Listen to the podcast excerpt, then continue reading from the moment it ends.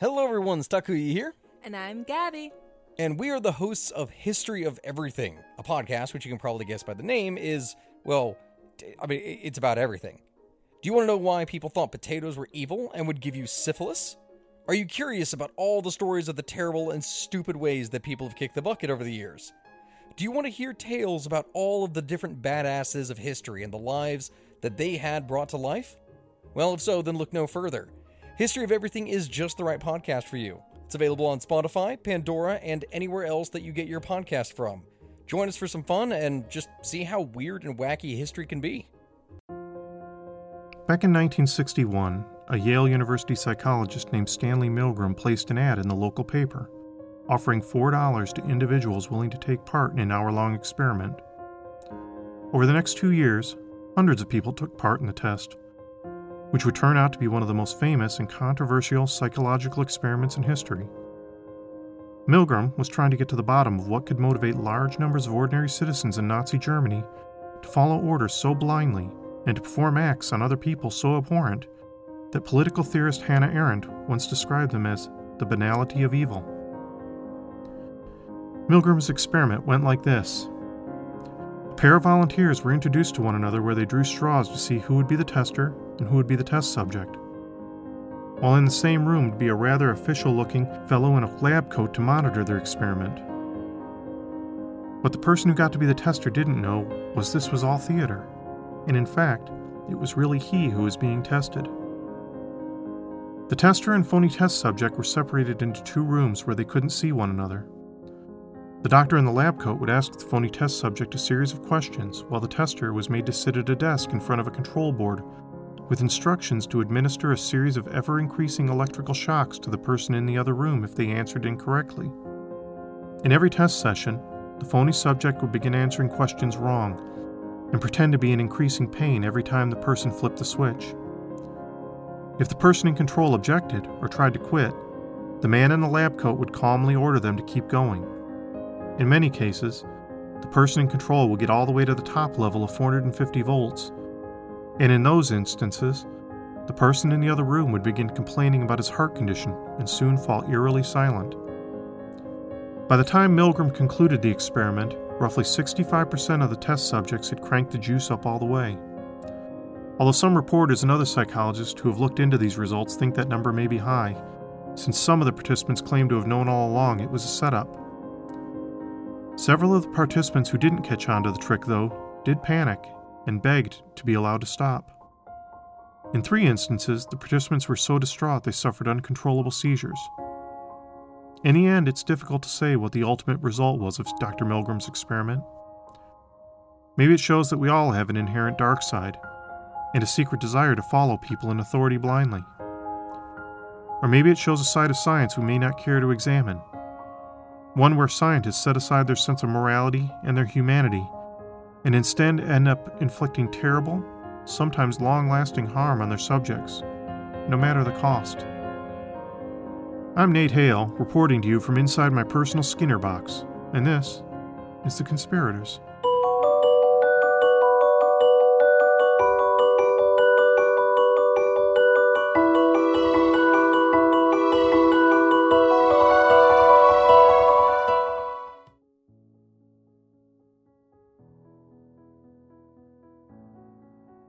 Johnson was a tall, gangly Iowa farm boy when he arrived at the University of Iowa in 1926 to study English.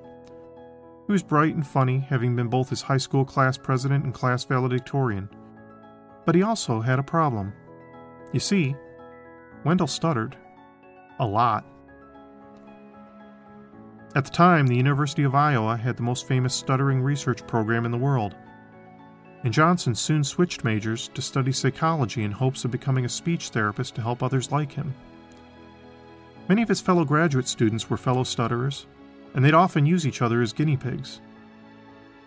They ran each other through a battery of blood and reflex tests, administered electroshock therapy to one another, and even were known to shoot guns off near their ears to see if they could startle the stutter out of them. While many of his peers believed the stutter was centered in a physical problem in the human brain, Johnson believed that it was actually learned behavior from childhood, citing his own pattern of development as evidence. Johnson spoke fine until he was five or six, But when a teacher suggested to his parents that he was developing a stutter, the idea caught fire in Johnson's mind, and he began to worry about the way he was speaking so much. His speech patterns grew increasingly hesitant, and his stutter grew exponentially. In 1938, Johnson had an idea for a study. Was it possible to take normally speaking children and actually make them develop a stutter by convincing them they were speaking incorrectly? He enlisted the aid of 22 year old graduate student Mary Tudor, and the two of them went to the Soldiers and Sailors Orphans Home, where they conducted this study on the children living there. What the two of them did to those children would come to be known forever after as the Monster Study. The Soldiers and Sailors Orphans Home was originally founded as a place for children left parentless by soldiers killed in the Civil War. By 1939, the Great Depression was at its peak, and the home housed more than 600 children, including many whose parents were still alive, but were so poor they could not care for them on their own. It was a dark and forlorn place, made up of individual cottages where the children lived in rows at the crack of dawn, and where they spent their day in a regimented existence that wouldn't be out of place in a military school. A group of 22 children ranging in age from 5 to 15 were selected, half of whom received positive speech therapy from Mary Tudor offering them encouragement and praising them for their speech, while the other half received just the opposite. To them, Mary would interrupt them repeatedly during therapy, insulting and belittling them at every turn. Five year old Norma Jean Pugh spoke normally before her first session, but was so overcome with anxiety by her second session, she hardly spoke at all. Eleven year old Clarence Pfeiffer began stuttering constantly, stopping to correct himself every time he opened his mouth. In all, many of the children developed some sort of speech impediment and other social problems, and a few of those carry the problem with them throughout the rest of their lives. By the time World War II broke out, and word of Nazi experimentation on human beings began to filter back to the States, Wendell Johnson decided not to publish the results of his experiment, for fear that if it became public that he had experimented on orphan children, it would tarnish his reputation. The only record that the test ever took place was that of Mary Tudor's dissertation on the experiment. Did the monster study live up to its name? Perhaps. I think we can all agree that experimenting on children is beyond horrific. Although Wendell Johnson really did have the best intentions at heart in trying to get to the bottom of why some people stutter. But as the old saying goes, the road to hell is paved with good intentions. And in the case of the monster study, the test ultimately turned out to be a complete failure since, in the majority of cases, children's speech eventually returned to normal. Being wrong is part of the scientific method, but sometimes a test can go so horribly wrong that even the researchers involved realize it was something they never should have attempted in the first place. In the summer of 1971, Professor Phil Zimbardo of Stanford University conducted an experiment to see how individuals could adapt to being forced into a powerless situation. The experiment was supposed to last for two weeks. It ended after only six days. A total of 21 students were chosen and divided into two groups 11 guards and 10 prisoners. The guards were subdivided into three groups to work a series of daily eight hour shifts, and each were outfitted with a uniform and a pair of mirrored sunglasses. Each of the prisoners were picked up at their homes, charged, handcuffed, and warned of their legal rights then carted off to a makeshift prison in the basement of the campus psychology building. Each prisoner was given a smock with a number and a lock and chain to be worn around one of their ankles. A nylon stocking was pulled over their heads to simulate the effect of having their heads shaved. Dr. Zimbardo and his staff encouraged the guards to be as strict and cruel as they wanted to be. There was only one rule no physical abuse. The guards were instructed to encourage a sense of powerlessness and frustration in the prisoners by ordering them to perform a series of mindless and repetitive tasks each day. For the first day, nothing much happened. Dr. Zimbardo was dismayed because the prison guards didn't seem very much into the role play. Eventually, he decided to spice things up by playing the part of a cruel prison guard himself, hoping the other guards would follow his example. That seems to be the spark that lit the fuse, by day two, things escalated quickly. The student guards began torturing the prisoners, and they quickly tossed aside all rules against physical abuse. They sprayed prisoners with fire extinguishers, deprived them of sleep, and forced them to do push ups while stepping on their backs. They built their own solitary confinement cell out of a janitor's closet and forced inmates inside, stripping them naked and putting bags over their heads beforehand. Some of the prisoners were so traumatized by the abuse they were removed from the study by day five. One of the most abusive guards would later remark with amazement at how much leeway he was being given. As he continued pushing things further and further, he kept expecting someone to step in and tell him to stop, only no one did. Not even Professor Zimbardo, who himself claimed he had gotten too much into the act and gone native. By day three, the professor was sleeping in his office and mentally separated himself from the fact that he was the person in charge and should probably do something to stop what was going on. Spell broke when a former graduate student and current girlfriend of Professor Zimbardo stopped by to see how things were going. She was horrified by what she saw. Professor Zimbardo was shocked and ashamed by her reaction, and he called a premature end to the study by day six. The American Psychological Association later conducted their own investigation into the conduct at Stanford and determined that no ethical standards had been violated during the experiment.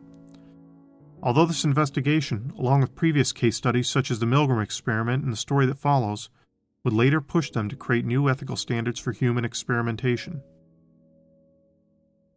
One of the most infamous experiments that ever came out of Harvard University was conducted in 1959 by Professor Henry Murray, part of the university's Department of Social Relations. Murray was an interesting individual, to put it mildly, with a rather unique worldview. Raised in a wealthy blue blood household, Murray grew up with a strict sense of right and wrong, and he saw society as it entered into the Second World War as engaged in a real battle between the forces of good and evil. With the advent of the nuclear bomb, he feared for the fate of the planet, and he actively advocated for a single world government as the cure to all of society's ills.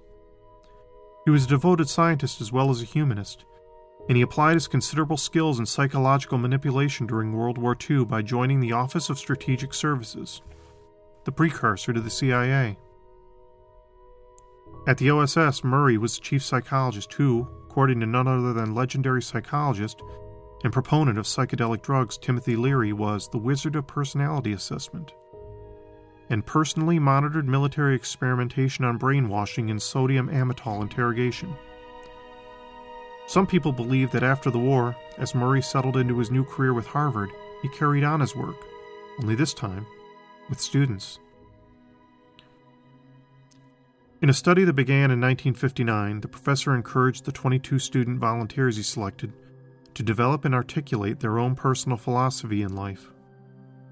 Then, each undergraduate student was pitted against someone they thought was a fellow psychology student in order to debate that philosophy. But this wasn't any friendly debate in the school auditorium. No. The test subjects were strapped into chairs and wired up with electrodes. They faced a one way mirror with hot lights glaring down on them, and as it turns out, the person on the opposite side of that mirror wasn't a fellow psychology student at all, but a particularly aggressive law student who had been instructed to say whatever he needed to in order to tear their arguments to shreds. Afterwards, the students had to watch videos of their session over and over. Many students were known to leave the test chamber sobbing on a regular basis. Murray himself called them vehement, sweeping, and personally abusive attacks. And did I mention that this harsh interrogation went on like this for three years? The identities of many of the students who participated in Murray's study are still unknown. Subjects were assigned code names, and many remain anonymous to this day. One student, who came by the code name of Lawful, we do know something about. He was a genius, for one thing. A child prodigy with a gift for mathematics who finished high school at age 15 and enrolled in Harvard shortly thereafter. Reports say that the student known as Lawful took the psychological abuse particularly badly. He was, after all, younger and more impressionable than his peers. It's difficult to say what lasting effects the test had on him, but being younger and smarter than many of the students around him was isolating. Add on the stresses of being belittled day after day, and it does help paint a picture of a particularly troubled young man.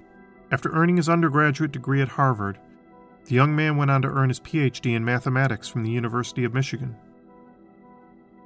At the age of 25, he took a job as an assistant professor at the University of California, only to resign two years later. He mostly dropped out of the public eye after that, moving to live an isolated existence in a cabin he built himself just outside Lincoln, Montana. where he dedicated himself to a new occupation.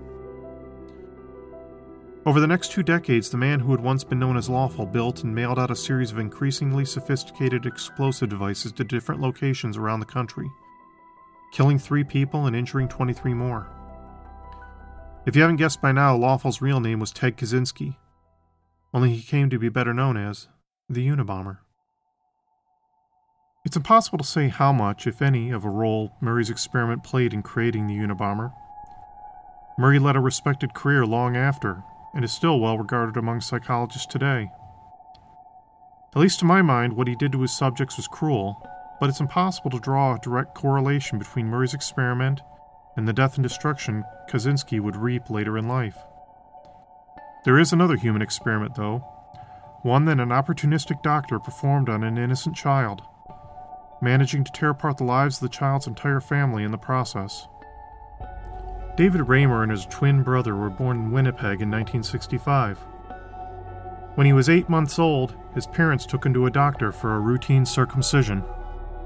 But the doctor made a grave error by using an electrocautery needle instead of a scalpel to remove the foreskin and accidentally burned off David's entire penis.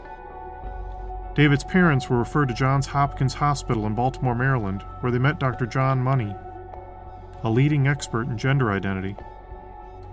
Dr. Money took one look at the family and their unfortunate circumstances and saw this as the opportunity of a lifetime for himself to finally prove that nature, not nurture, determined gender identity and sexual orientation. Dr. Money recommended that David undergo sex reassignment surgery, seeing David's twin Brian as the perfect control group for his experiment, a genetically identical child raised as a boy. The surgery would be the first of its kind ever performed on a developmentally normal child. According to Money's published reports throughout the 1970s, the experiment was a success, and the twins were happy in their assigned gender roles. The experiment made Dr. Money famous. Time magazine featured him in an article, and entire chapters were devoted to him in textbooks. The truth was, though, that things weren't going well at all in the Reimer house.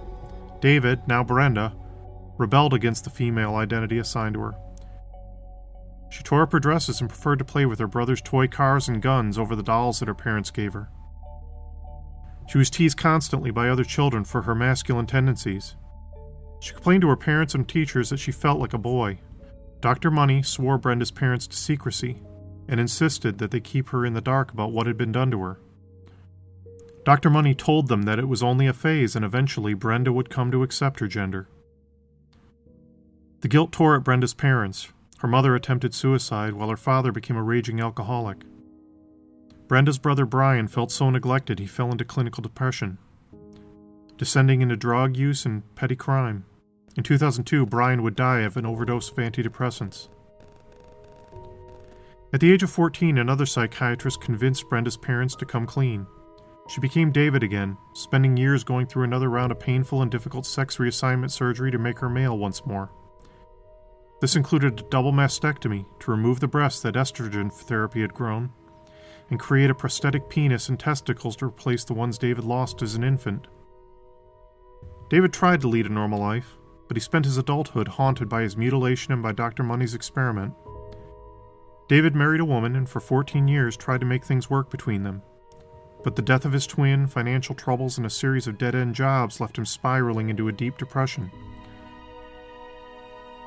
Eventually, when David was 38 years old, he and his wife decided to separate. Two days later, David's wife received a call from the police telling her that David had committed suicide.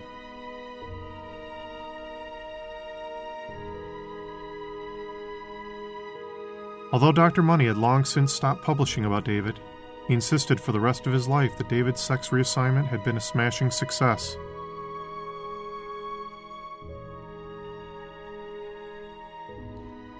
The Conspirators was written and produced by me, Nate Hale, an entirely fictional identity. You can find show notes, transcripts, and other episodes by visiting theconspiratorspodcast.com. Thanks for listening.